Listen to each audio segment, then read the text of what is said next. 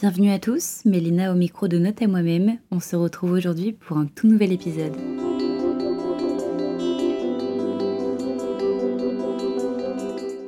Hello à tous et bienvenue dans ce tout nouvel épisode où nous accueillons notre deuxième guest. Je te laisse la parole pour te présenter. Bonjour tout le monde. Bah alors moi c'est Marine, j'ai 22 ans et je viens du Nord, pas loin de Lille. Alors déjà, pour bien introduire ta situation, euh, on va repartir euh, des bases. quel bac as-tu passé? Alors moi j'étais dans un lycée à Lille et j'ai passé le bac ES en spécialité mathématiques. Ok, donc comme on l'a dit dans le premier épisode, le bac ES est plutôt centré sur l'économie sociale. ES, tout le ES. Oui. Histoire géo et... Et spémat du coup dessus Oui, spémat. Ok. Et c'était un choix pareil ou... Euh, non, pas du tout, parce que l'autre c'était euh, sinon spégo et j'ai dit euh, pas possible. Ok. Donc je suis partie en maths. Tu étais plutôt à l'aise avec les maths Ah oui, oui, totalement. Et euh, ta famille t'a fortement euh, influencé euh, sur ton choix ou c'était vraiment libre? Ah non, j'étais libre. et au contraire, ils étaient contents de confirmer les mathématiques. Parce Ok. que c'est un domaine où j'excelle, donc... Et sachant que dans le bac S, il y a des euh, mathématiques, pourquoi t'as pas choisi bac S qui est scientifique de ce fait ou bien le bac littéraire euh, qui est plutôt basé sur le français? Euh, plutôt bac ES, côté, bah, on va dire, facilité euh, d'apprentissage, parce que j'apprends énormément par cœur. Et euh, donc, bac S, les maths, ça aurait pas été un problème, et SVT, euh, physique, ça aurait pas été possible. Et bac L, avec l'anglais et le français, on oublie. Et du coup, à ce stade-là de ta vie, est-ce que tu as un métier que tu aimerais absolument faire depuis que tu es toute petite ou pas forcément d'idée précise J'ai toujours voulu être professeur, enfin, de base maîtresse. Et arrivé au lycée, ça a un peu changé, toujours dans le domaine de l'enseignement. Et j'étais, enfin, je suis toujours une gymnaste super investie, euh, que ce soit en tant qu'entraîneur ou de juge. Oui, car Je- tu es passionnée de gym, du coup, c'est ça C'est tu- ça, gymnastique artistique, et euh, j'en fais depuis que je suis toute petite. Et arrivé au lycée, j'ai commencé à passer des formations. Et à l'heure actuelle, j'en suis même une formatrice de la fédération UFOLEP. Et euh, donc j'hésitais à partir plutôt dans l'EPS. Donc j'ai d'ailleurs choisi l'option EPS au bac, où j'ai eu un entretien avec donc, mon professeur d'EPS sur la gymnastique artistique en tant que juge. Et j'ai dû lui expliquer euh, comment j'ai passé mes diplômes, ce qu'on fait en formation et comment on juge en gymnastique. Ok, et euh, vu que tu es passionnée de la gym, tu n'avais pas l'intention de partir là-dedans et pourquoi de, de ce fait? Euh, non, j'ai pas voulu partir dans le métier euh, enfin, de la gymnastique parce que justement, je voulais pas mélanger passion et euh, profession par peur d'être dégoûtée euh, de ma passion. Et... Ok. Voilà. Pour toi, c'était vraiment deux choses bien distinctes et tu voulais pas exercer ça en tant que métier euh, pur et dur. euh, c'est plutôt une passion euh, à côté. C'est ça, je le vois plutôt en mode passion, comme ça, si jamais plus tard ou. Bah, pour moi, c'est quelque chose qui te permet de décompresser en fait. Donc il y a Ouais. le côté profession et côté euh, passion. Ouais, voilà, vu que c'est une passion, tu voulais pas que ça devienne anxiogène pour toi, avec une trop de pression, j'en sais rien, euh, que si ça devenait ton métier en fait, par exemple. C'est ça, je vais pas faire ma passion ma vie. Ok, Voilà. d'accord.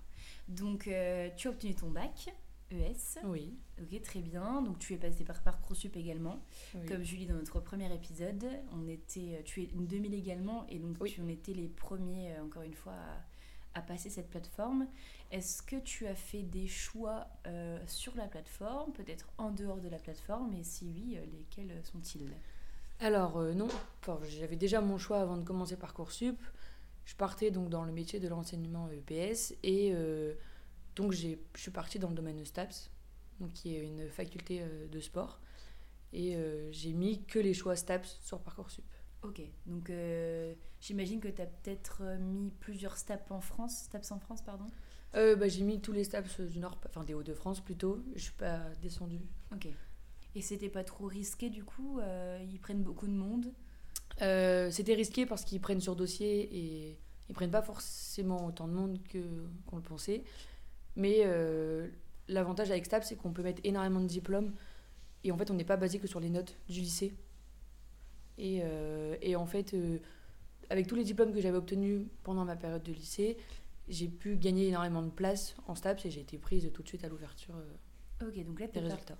du coup, tu as été accepté de ce fait dans, dans, la, comment dire, dans la ville que tu souhaitais, C'est ça, à Ronchin. à Ronchin. Donc c'est euh, la plus proche de l'île, j'imagine. Il n'y en a pas une dans l'île même de STAPS. Non, c'est celui-là, celui Ok. de Ronchin. Euh, et tu pars pour combien de temps en fait, du coup? Donc là, je pars pour euh, une licence, donc trois ans en STAPS, où on doit se spécialiser au bout de la deuxième année, qui maintenant est au bout de la deuxième année. Ok. Et euh, il y a beaucoup de stages dans cette formation? Oui, on, donc on commence dès la première année à faire des stages. Et en fait, on en fait, euh, on doit faire deux stages différents. Donc euh, j'ai choisi le fait de faire euh, professeur de PS dans une école. Et j'ai aussi fait prof de sport, plutôt à la en gymnastique. Et c'est là que je me suis rendu compte que je pouvais pas faire ma passion, mon métier. Ouais. C'était totalement deux choses différentes et il fallait pas que je les mélange. Et donc je suis partie plutôt sur le métier de l'enseignement, professeur de PS en éducation motricité. Ok. Et te- ces stages t'ont plu? Est-ce que tu as été déçu de te rendre compte de ce que c'était en vrai? Est-ce que ça a conforté ton choix? Déjà, ça a conforté le choix de ne pas faire professeur de gym. Oui. Parce que tu as bien cerné le fait que voilà, tu voulais vraiment séparer euh, la passion du, du monde professionnel. Mais euh, quand tu as fait ton stage en professeur des, euh, DPS, pardon, qu'est-ce que ça en, en a dit en fait? Euh, sur le moment, j'ai adoré. hein. C'est enseigner le PS aux élèves, c'est incroyable parce que là, j'avais été affectée dans une école primaire, donc ça veut dire qu'ils en font pas forcément parce que les professeurs de PS, enfin les professeurs, les PE, sont pas formés pour être professeurs de PS. Donc on leur a appris énormément de choses et on leur a mis en place des vraies séances. Mais sauf que je me suis rendu compte que euh, enseigner euh, le même sport ou les mêmes sports toute ma carrière, ça allait être redondant. Et je me suis dit, il faut que je trouve une alternative. Est-ce que tu l'as trouvé rapidement cette alternative? Oui, je suis repartie sur euh, mon idée de base et être professeur des écoles. Tu as eu la chance d'avoir une, un petit rêve, on va dire, euh, quand tu étais plus jeune, de te dire euh, je vais être maîtresse et au final tu retombes, euh, tu retombes là-dessus et euh, en ayant en plus de ça une formation dans le domaine du sport, ce qui t'éclatait en fait tout simplement. Exactement. J'ai appris énormément en STAPS et euh, surtout que la troisième année, j'ai pu me spécialiser en professeur de PS et pour être en même temps professeur des écoles. Donc ça veut dire que je, je faisais mes deux formations en une, donc lors de ma troisième année de licence. Donc par exemple, les vendredis, euh, j'avais pas les cours d'anat, de physio comme euh, les gens qui sont en STAPS, mais j'allais plutôt euh, à Pont-de-Bois et j'avais des cours de français et de maths pour justement euh, me préparer au concours d'entrée de professeur des écoles. Donc il y a un concours d'entrée, c'est ça? Oui, il y a un concours d'entrée où euh, bah, c'est un QCM maths français en un temps donné euh, à passer sur table. Est-ce que c'est plutôt compliqué? Il faut avoir quel niveau en fait pour passer ce concours? Non, c'est un niveau troisième. En français, euh, comme ça remonte vraiment à longtemps, c'est on a l'impression des fois ça remonte jusqu'à un niveau seconde. Ils vont chercher vraiment loin euh, des petites bêtes, on va dire, mais euh, c'est accessible à tous et on peut le travailler en même temps qu'une licence, c'est pas du tout un problème. Donc tu l'as obtenu également. Oui. Tu intègres un master MEF, Premier degré. Du coup. premier degré, oui, Oui. il faut bien préciser parce que du coup premier degré, si je me trompe pas, c'est petite section ACM2. C'est ça. au CM2 pardon et euh, le collège et le lycée on oublie quoi on peut pas y accéder avec ce master Non, pas du tout. C'est ça. Et je voudrais juste revenir sur une chose avant d'enchaîner sur tes deux années de master euh, MEF Euh, comment as-tu vécu tes trois années post-bac en euh, STAPS Est-ce que vous étiez nombreux? Est-ce que c'était assez impressionnant ou au contraire, tu t'en t'avais rien, à faire? Non, non, j'ai adoré le STAPS parce que c'était une faculté carrément de sport. Hein. Donc, moi, j'adore les sports. Enfin, je suis une gymnaste de base, mais j'ai enchaîné du basket, de la natation, j'ai fait du foot. J'ai fait énormément de sport et je me dis, là, je peux repartir dans plein de sports et j'en ai même appris d'autres. On en a, on m'en a enseigné d'autres et c'était génial. J'ai fait des rencontres formidables. hein. C'est- C'est une autre ambiance. C'est- On n'est pas tous en amphi, et on n'est pas tous là, on n'entend que les ordinateurs, les claviers. Là, c'est tout le monde s'éclate. Et euh, Ah, en je- fait, une autre ambiance en fait. Et c'était plutôt de l'amusement et j'ai adoré. Ouais, Je comprends pourquoi tu apprécié. Ouais. C'était pas les amphis de 3000 personnes euh, comme en médecine. euh, non, n'est Ah non, non, pas du tout. Non, on commence l'année à 700 peut-être personnes, Ah, c'est quand même pas mal de monde. mais mentir, ouais. on finit à 30% à la fin de l'année. quoi. Ok. Et euh, pourquoi en fait ça diminue au final? Quand tu dis à la fin de l'année, c'est plutôt genre à la fin des trois ans ou vraiment à la fin de la première année Non, non, vraiment, à la fin de la première année, ça diminue énormément parce que les gens pensent que la fac de STAPS, c'est vraiment le sport. Et en fait, ils pensent que le sport, c'est les matières les plus importantes, alors qu'en fait, pas du tout.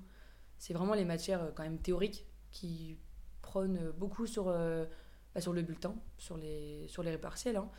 Et en sport, ça donne pas forcément beaucoup de, de points ou de bonnes notes. quoi. En fait, les gens se rendent pas compte que le niveau de PS est demandé en STAPS, c'est bien plus élevé qu'au lycée.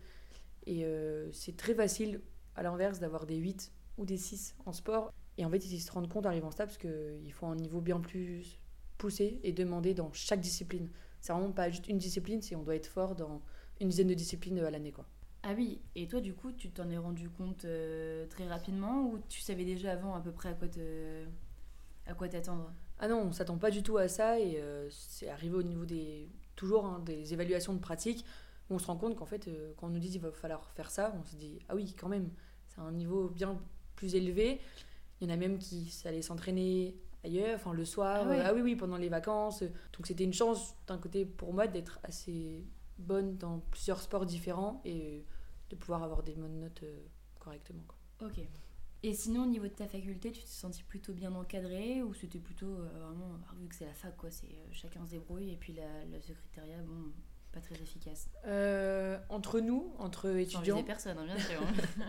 non, non, on ne dira rien. Non, entre étudiants, ça s'est super bien passé parce que on n'avait pas cet aspect de concours à la fin du, de la licence, quoi. Donc c'était vraiment de l'entraide euh, énorme entre chaque personne et on se partageait les cours, on se les envoyait.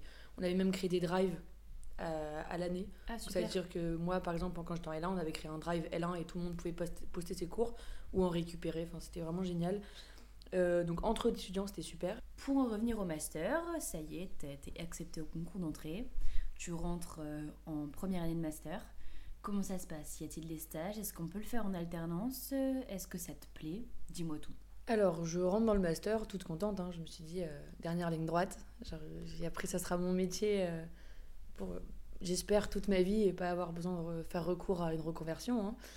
Et donc là, on arrive avec la soif d'apprendre, pouvoir enseigner euh, à des maternelles comme à des élémentaires, hein, donc de la petite section, voire de la toute petite section même euh, jusqu'au CM2. Et on se dit, euh, c'est un nouveau métier à apprendre, quoi. Et en première année, donc on fait énormément de stages. Donc on fait trois fois deux semaines. Donc en fait, on doit faire, par exemple, on fait deux semaines au mois d'octobre en cycle 1, donc qui est la maternelle, et on doit refaire ces deux semaines-là au mois de janvier pour voir une évolution en fait des élèves. Et euh, donc on a trois fois deux semaines, comme je viens de le dire, mais il faut que euh, on fasse donc deux semaines dans un cycle et euh, les deux autres semaines dans les deux autres cycles en fait. Et Est-ce que c'est à toi de chercher les stages? Alors, on reçoit un, un- une- enfin, un questionnaire au début de l'année pour nous dire est-ce que vous voulez faire vos stages en, primé- en public pardon, ou en privé? Et moi, j'ai fait le choix de les faire en privé pour découvrir un autre domaine. Et, euh, et en fait, quand tu es en privé, tu dois choisir et aller chercher des écoles toi-même. Donc, tu vas dans les écoles et tu leur demandes voilà, je dois faire des stages. Est-ce que c'est possible de me prendre? La plupart du temps, ils disent oui. hein. Eux, ça leur fait une stagiaire en plus. C'est une aide pour les maîtresses.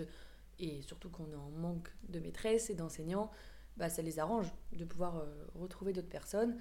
Et par contre, si on choisit de faire public, là, on est affecté donc, euh, par l'académie hein, totalement. Mais on peut se retrouver loin de chez soi, ou par exemple, si on est du Nord, je peux me, je peux me retrouver loin de l'île. Quoi. Ah oui. Ah oui, oui, on est affecté euh, n'importe où. Je peux me, et me retrouver affecté euh, pas loin de Béthune ou Calais euh, pour faire un stage en public. Ils- normalement, ils essayent de faire en fonction de ton habitation. Tu te retrouves. Il y a toujours un moment où tu te retrouveras à 45 minutes de chez toi. Quoi. D'accord. Ouais, donc au niveau de, des transports, tout ça, c'est quelque chose à réfléchir parce qu'on n'est pas forcément hyper bien véhiculé. Et ils font Ouais. pas attention si on est véhiculé surtout. Ah C'est ouais. pas. Oui, voilà. Ils demandent pas si on est véhiculé, donc c'est assez difficile aussi. Donc toi, tu l'as fait dans le privé. Moi, je l'ai fait dans le privé, et l'avantage est que j'ai pu les faire par chez moi. Donc, dans ce cas-là, j'ai pu prendre les écoles par chez moi et assez accessible, par exemple, à pied ou même en voiture euh, avec un, un temps court, quoi. Et euh, est-ce que c'est ça, ça rentrait en compte dans ton choix de, de choisir le privé euh, du fait que tu pouvais sélectionner des écoles qui étaient pas trop loin de chez toi? C'était un avantage, mais c'était pas le, le, enfin, l'avantage numéro un. Le numéro un, c'est que je voulais, enfin, j'ai toujours fait du privé euh, de toute ma scolarité jusque euh, donc au bac, et je savais qu'en M2, je partirais dans du public en stage. Donc je me suis dit euh, faire privé maintenant, parce que le jour du concours, on doit choisir euh, si on veut le passer en privé ou en concours, public. le concours final le concours, c'est ça, Ouais. le concours final, on doit choisir public ou privé. Et c'est deux résultats différents, deux catégories différentes. À ce stade-là, en M1, tu as l'intention de choisir quel concours? Le privé. Après tes stages? Euh, non, j'ai même avant de rentrer en master, je me suis dit je partirais en privé et la question, enfin, le choix est euh, côté évolution dans le sens où j'espère par la suite devenir directrice, hein, donc passer des formations et passer des diplômes pour devenir directrice. Et le, le côté euh, budgétaire est rentré aussi dans, dans mon choix. hein. Et euh, concrètement, en quoi consiste la première année de Master MEF? Alors, la première année de Master MEF, donc comme je l'ai dit tout à l'heure, on a évoqué les stages. hein. Mais côté théorique, euh, on est vraiment orienté et basé surtout sur la maternelle. Donc on fait vraiment un... C'est là-dessus où on passe énormément d'heures.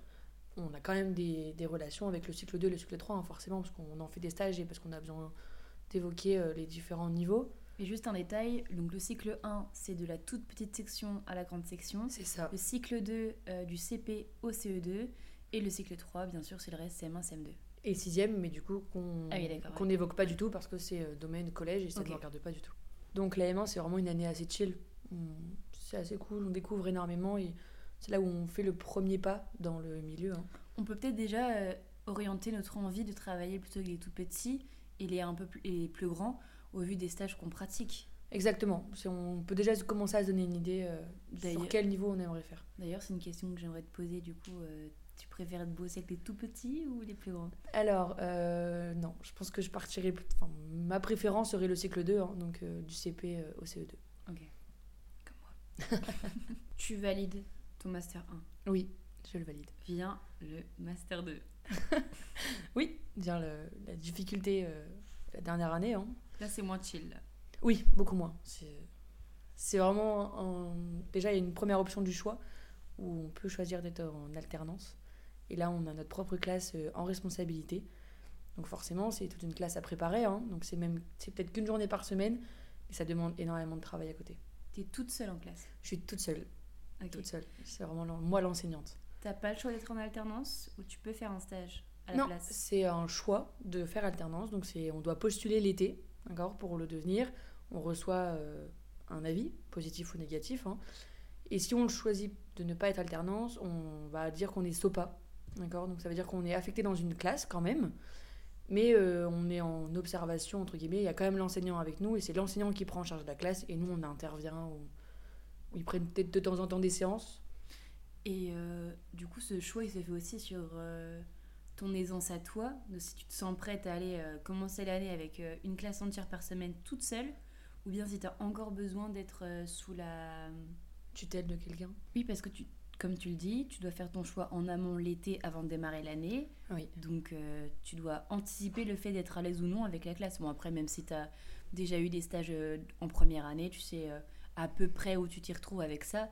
Mais bon, c'est quand même un, un ch- un sacré choix, on va pas se mentir. Moi, je le vois comme une opportunité. Je me suis dit, il faut bien qu'on se lance dans le grand bain. Et là, je pars du principe que j'aurai une classe qu'une fois par semaine. Parce que ceux qui sont qui sont pas choisis de cette opportunité-là, ça veut dire qu'ils vont avoir leur concours. Et dès le lendemain, ils vont être tout seuls dans la classe, mais quatre jours par semaine. Et je trouve ça énorme, parce que quand je me rends compte là, juste une fois, ça demande tellement du travail, ça demande euh, beaucoup de sommeil aussi, surtout, parce que les enfants, c'est ça se travaille et on en a besoin en fait c'est plein d'énergie et en fait une journée nous c'est super fatigant là je me dis eux ils vont enchaîner les quatre jours et je me suis dit non il faut d'abord cette coupure de une journée j'apprends je commence à y mettre mon autorité j'apprends à préparer mes séances à en faire une, programma- une programmation une progression forcément hein. et euh, une journée c'est vraiment l'opportunité pour euh, nous aider et nous mettre dans le bain quoi Et malgré tout ce que ça implique euh, pour toi, euh, physiquement et mentalement, est-ce que ça te plaît? J'adore. C'est vraiment j'adore. Je suis déjà prête. À, je me dis euh, vivement l'année prochaine où je vais avoir ma propre classe quoi et que je peux en faire ce que je veux. Parce que là, là, le seul inconvénient de faire de l'alternance, c'est qu'on a une binôme hein, forcément, donc qui est là les trois autres jours. Et en fait, on doit s'adapter. Sauf que c'est très dur de communiquer tout le temps ensemble. Donc l'avantage, donc on a essayé de se mettre des matières différentes. hein, pour comme ça, on valide nos compétences toutes seules de notre côté et on n'a pas besoin de mélanger. Mais sauf que c'est quand même un, un travail qu'on doit faire en binôme et ça prend du temps. Il se peut que le binôme cho- choisisse de partager des matières avec l'alternant? Oui, bien évidemment. Waouh, c'est ça devient Oui. vraiment Bah galère. là, par exemple, euh, donc moi, c'est les jeudis. Donc ça dépend. On est affecté soit les jeudis, soit les lundis dans notre propre classe, hein, que ce soit en SOPA ou en alternance. Donc moi, je me retrouve les jeudis et j'ai été affectée dans une école de maternelle. Donc j'ai des petits moyens avec moi en école REP. hein. Donc euh, REP qui signifie le milieu défavorisé. hein. Donc c'est pas forcément des. Ça veut pas forcément dire, par contre, euh, je vais enlever le cliché de ce fait, euh, c'est du REP, c'est le milieu défavorisé, c'est des sales gosses. Pas du tout. C'est juste le revenu des parents ou les moyens en fait. Ou juste la ville est reconnue comme quoi, si elle est en REP ou si elle n'est pas en REP. Donc c'est des très bons enfants. hein. Et donc là, j'ai des maternelles et euh, bah, en fait, eux, ce qu'ils apprennent en maternelle, c'est énormément de langage. hein. Donc ils ont besoin de faire du langage tous les jours. Donc on peut pas enlever cette partie euh, apprentissage euh, écriture de leur prénom ou apprentissage d'oral avec eux. Donc c'est forcément une continuité qu'on doit avoir avec la binôme. Ouais, surtout pour euh, ces classes-là en fait. Oui, c'est ça. Ouais, c'est beaucoup plus compliqué de scinder les matières quand on a des classes aussi petites, sachant que c'est à peu près tous les jours la même chose en fait. C'est ça. Et après, euh, en élémentaire, c'est différent parce que le français, ou comme les maths, ou comme l'histoire géo, elle est divisée en plusieurs catégories en fait. Donc en français, on peut avoir l'écriture, on peut avoir l'oral, on peut avoir la réécriture, on peut avoir la récitation. Donc vraiment, on peut se dispatcher les, les sous-domaines, mais en, en maternelle, c'est totalement différent. Ok, donc on a, on a bien souligné le fait que la- cette journée-là, c'était beaucoup de travail, en plus en amont, parce que tu dois préparer tes séances. C'est ça, en fait, c'est surtout ça qui est. Le, la charge mentale, elle est plutôt dans le sens où euh, bah, on doit préparer avant la, la séance, forcément. hein. Et parce qu'en plus de ça, tu as tes cours.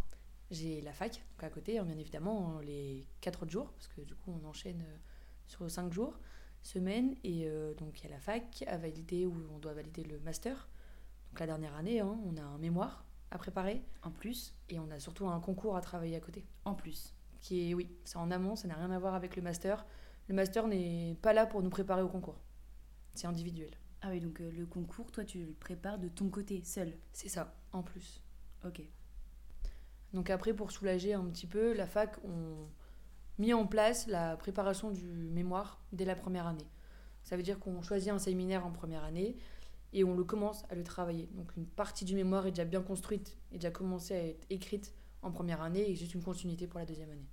Ok, donc c'est comme tu dis, ça permet de soulager aussi un peu euh, la grosse deuxième année avec euh, toute cette préparation euh, au concours et la validation du master. C'est ça. Et les cours restent assez donc théoriques, j'imagine. Oui, beaucoup de théorie. Beaucoup de par cœur.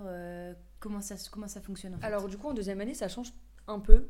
On est vraiment dans l'apprentissage à création de séances, de séquences. Donc la séquence qui est, c'est plusieurs séances pour sur un même thème en fait. Et euh, donc on est vraiment sur la préparation, la, à savoir faire des fiches de préparation. hein. donc pour préparer euh, les séances qui arrivent. euh, sur ça, on a beaucoup moins de théorie, beaucoup moins de cours à apprendre par cœur. Est-ce que j'ai bien compris le fait que on t'apprenait surtout à introduire des matières, à présenter des, les maths, les, les français, Ouais. On t'apprend pas vraiment à apprendre à Non, l'élève. c'est ça. On... En première année, donc si on revient sur la première année, c'est vraiment retour sur les maths ou le français nous-mêmes. hein. On refait des exercices de fraction, on refait des exercices sur euh, les verbes à conjuguer. Et en deuxième année, on est vraiment. On prépare des séances, mais on n'apprend pas un élève à apprendre. Si tu es étudiant dans ta situation et que tu as vraiment du mal, toi, à ce niveau-là, depuis toutes tes années de, de post-bac, même au lycée, d'apprendre, en fait, tout simplement, est-ce que tu penses que ça peut être un vrai obstacle pour atteindre le master et devenir euh, professeur des écoles si on n'a pas ces bases, en fait Si on ne s'est pas construit tout seul ces bases-là d'apprendre à apprendre, en fait? Euh, c'est un problème pour certains. hein. Certains arrêtent même le master, même en deuxième année, hein, parce qu'il n'y a pas cette, euh, cette réussite derrière par les élèves. hein. Ils ne comprennent pas forcément. Ou... C'est très dur d'enseigner à quelqu'un, et en fait, c'est ce qu'on ne nous apprend pas à la fac, et c'est un problème. Et je pense que c'est à nous de faire en sorte de réussir à apporter cet élément-là aux élèves. Donc c'est quand même pas mal d'autonomie quelque part. Enfin, même si il y a quand même ce système assez euh, pas infantilisant, mais on vous impose des stages. Je veux dire, on vous place quelque part, mais à côté de ça, il y a quand même beaucoup de travail personnel à préparer les séances seules, des choses qu'on vous apprend pas forcément en fait. C'est exactement ça. Et c'est un avantage de la première année, c'est que le fait qu'on soit en stage d'observation, on devait intervenir dans les classes et on devait prendre par exemple des séances. Donc soit déjà préparées par l'enseignant, parce que forcément c'est dans sa progression, hein, ou soit nous-mêmes apporter une nouvelle séance. Et c'était déjà une première chose et un premier avis de notre retour, hein, savoir si euh, on arrive à apprendre aux élèves et si on arrive à prendre une classe en charge surtout. Et euh, durant ton alternance, est-ce que tu es suivi sur le terrain par quelqu'un? Euh, alors déjà, on a une tutrice, hein, forcément de l'école. On a aussi un tuteur ou une tutrice de, du master, donc de la fac. Et on vient de nous observer, oui. Ta position en tant que professeur des écoles débutantes par rapport à cette... euh, on appelle ça une inspectrice une... Oui, un inspecteur, une Un, euh, ouais. Par rapport à cet inspecteur qui est là, euh, c'est vraiment de la surveillance C'est des vrais conseils qu'on te donne? Alors déjà, un peu moins stressant parce que c'est pas forcément hein, le vrai inspecteur de l'académie qui vient nous observer, donc ça va. C'est plutôt un tuteur de la fac qui j'ai déjà connu, que j'ai déjà eu en tant que prof, donc ça rassure de voir quelqu'un venir nous observer qu'on connaît déjà. Mais forcément, c'est toujours une pression de se dire euh, à tout moment, à la fin, en bilan, on va revoir un retour en mode euh, bah, ça se passe pas bien, il faut que tu fasses quelque chose, ou alors euh, potentiellement il faut que tu changes de métier. j'ai la chance que moi ça se passe super bien et que j'ai pas eu de retour négatif euh, de toutes les observations que j'ai pu avoir. Et on a surtout un retour critique donc de les personnes qui viennent nous observer, hein.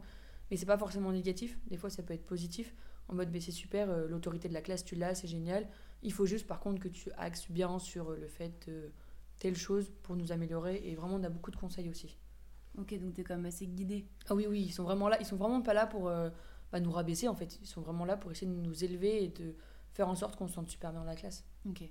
Après, ça dépend peut-être aussi. Enfin, je veux dire, ça peut pas toujours bien se passer non plus avec, euh, avec cette personne, mais toi, tu as de la chance. Je veux dire, euh, Oui, plutôt les personnes qui te suivent, enfin, tu es plutôt bien entouré. C'est ça. Moi, c'est déjà un... bah, par rapport à la fac, c'est un prof que j'ai déjà eu et avec qui on s'entendait super bien et qui est vraiment ouvert sur énormément de choses. Et j'ai de la chance aussi, par exemple, à la, par la différence à l'école, c'est que c'est ma directrice et on s'entend super bien. Elle est vraiment à l'écoute. Elle est aussi euh, prof à la fac, donc des fois elle va à la fac enseigner à des élèves, enfin des étudiants comme moi. Et donc elle est vraiment là pour aider que, plutôt que de rabaisser la personne. Ok. Et ça te stresse quand même un petit peu, cette. euh, Il y a toujours une pression. Je me suis dit, euh, je suis là, il y a un autre adulte dans la classe qui m'observe. Oui, forcément, il y a une pression. Mais euh, je me dis, elle est positive dans le sens où je vais avoir un retour et je vais avoir des conseils. Ouais, tu t'en tires du bon. Oui, c'est ça. Donc là, tu es en train de préparer le concours de l'éducation nationale. Exactement. Donc, comme on l'a dit, c'est un concours qui est euh, indépendant du master. Oui. Et euh, enfin, à quoi, à quoi sert-il en fait s'il ne te permet pas de. s'il est vraiment euh, indépendant du master? Alors, euh, déjà, il y a toute une chose, c'est qu'on peut enseigner sans forcément avoir le concours. Si on a le master, on peut postuler en tant que contractuel, mais on n'aura pas forcément une classe fixe où on peut être changé euh, n'importe quand, euh, on peut faire que du remplacement. L'avantage d'avoir euh, le master et le concours en plus, c'est que bah, on aura une base et on va devoir évoluer dans des échelons. Et là, le salaire va augmenter euh, chaque échelon passé. euh. Car en tant que contractuel, tu ne gravis pas d'échelon. Non, rien du tout. Là, on est euh, base zéro et on restera à zéro. quoi. Ouais, parce que je me suis renseignée un petit peu du coup, et euh, les échelons, tu les gravis d'année en année. Et euh, si on t'en donne le droit, Oui, Parce que c'est avec tu suite fais à une observation. Voilà, exact. Et euh, ton salaire augmente, augmentera en fonction euh, de, ton, de ta note en fait euh, donnée par euh, cet inspecteur. C'est ça. Une fois qu'on monte d'échelon, forcément, le salaire suit derrière. Donc l'intérêt vraiment d'avoir ce concours, c'est aussi de travailler déjà sur l'augmentation de son salaire. Oui. En se faisant inspecter d'année en année, parce que quand on est contractuel, c'est pas le cas. Et surtout qu'on n'est pas reconnu vraiment comme un enseignant de l'école. Et on a moins de chances de rester dans une école et avoir sa classe tout le temps, parce qu'on est vraiment là en tant que remplaçant en fait. Oui, bah, il y en a qui ont leur classe, hein, c'est pas un problème, mais c'est vrai qu'on peut être bougé d'année en année comme ça parce qu'il y a une ouverture de poste et euh, cette classe-là doit être retrouvée par un enseignant qui vient d'avoir le concours. On peut être euh, mis dans une autre école. Et est-ce que obtenir le concours signifie avoir sa classe titulaire? Classe titulaire, ce qui veut dire avoir sa classe euh, à l'année sans remplacement. Alors non. Une fois l'obtention du concours, forcément la première année, euh, on est catégorisé comme un stagiaire. Donc on a une classe forcément à l'année. Et après ça, on est réaffecté. Et là par contre, on peut se retrouver remplaçant. On n'est pas forcément obligé de revoir une nouvelle classe. Quelque part, c'est l'équivalent d'un bac plus 6. Parce qu'il y Exactement. a une année entière d'observation et de, de stagiaires en C'est ça. En- avec des formations en plus. Par exemple, là en M2, on fait aussi des, des remplacements. D'accord? Donc pendant des stages de deux semaines. Donc quand on est alternant, on fait des remplacements à responsabilité. Donc c'est-à-dire que je prends carrément une nouvelle classe qui n'est pas forcément dans le cycle où je suis à l'heure actuelle en alternance. Par exemple, là je suis en CM1 et euh, j'ai récupéré la classe de l'enseignante qui elle est partie en formation. Donc on est encore formé la sixième année, mais c'est un, un métier qui est reconnu en bac plus 5. Donc, tu es en pleine préparation du concours et une fois que tu l'auras obtenu, euh, que tu auras obtenu également ton master, je te le souhaite de tout cœur. euh, Merci. Est-ce que euh, tu me parlais de projet de devenir directrice, donc j'imagine que tu peux pas l'être tout de suite. Euh, Est-ce que ça reste un projet dans un coin de- que tu C'est un projet que je vais garder en tête forcément, hein, pour, euh, mais vraiment dans plusieurs années. Je me dis, euh, une classe c'est très bruyant euh, toute la journée, hein, même si on n'y est pas tant que ça d'après les autres. hein. Euh, et ben c'est très bruyant. Et je me dis, est-ce qu'à 50 ans je serai encore capable d'avoir autant de bruit dans ma classe quoi? Et D'avoir autant de bruit autour de moi toute la journée. Et c'est un projet, oui, à devenir directrice pour plus tard. Ok. Là, on approche de la fin de, du podcast Oui. et je te pose cette fameuse question. Qu'est-ce que tu dirais à la toi d'il y a 5 ans? Alors, ce que je dirais à la Marine d'il y a 5 ans, c'est bah, qu'elle continue sur la voie qu'elle a, prise hein, et qu'elle est vraiment bien partie, qu'il reste quelques mois avec l'obtention du concours et que même s'il n'est pas facile à avoir à cause de l'année qu'elle est en train de vivre, euh, bah, c'est pas grave, il y a encore l'année prochaine et euh, elle s'en sortira quoi. Ça se passera très bien. Eh bien, je te remercie beaucoup d'avoir répondu présente euh, aujourd'hui pour nous parler de ton parcours. C'était avec plaisir. C'était très intéressant et sachant que je souhaite intégrer un master MEF à la rentrée, c'était aussi pour moi très intéressant d'avoir toutes ces informations et j'espère que ça aidera d'autres personnes. Je te remercie beaucoup. Mais merci, ça a eu plaisir d'être venu pour répondre à tes questions, mais aussi pour pouvoir aider ceux qui vont nous écouter et c'est génial. Eh bien, merci à tous, merci de nous avoir écoutés et à bientôt pour un nouvel épisode. Bye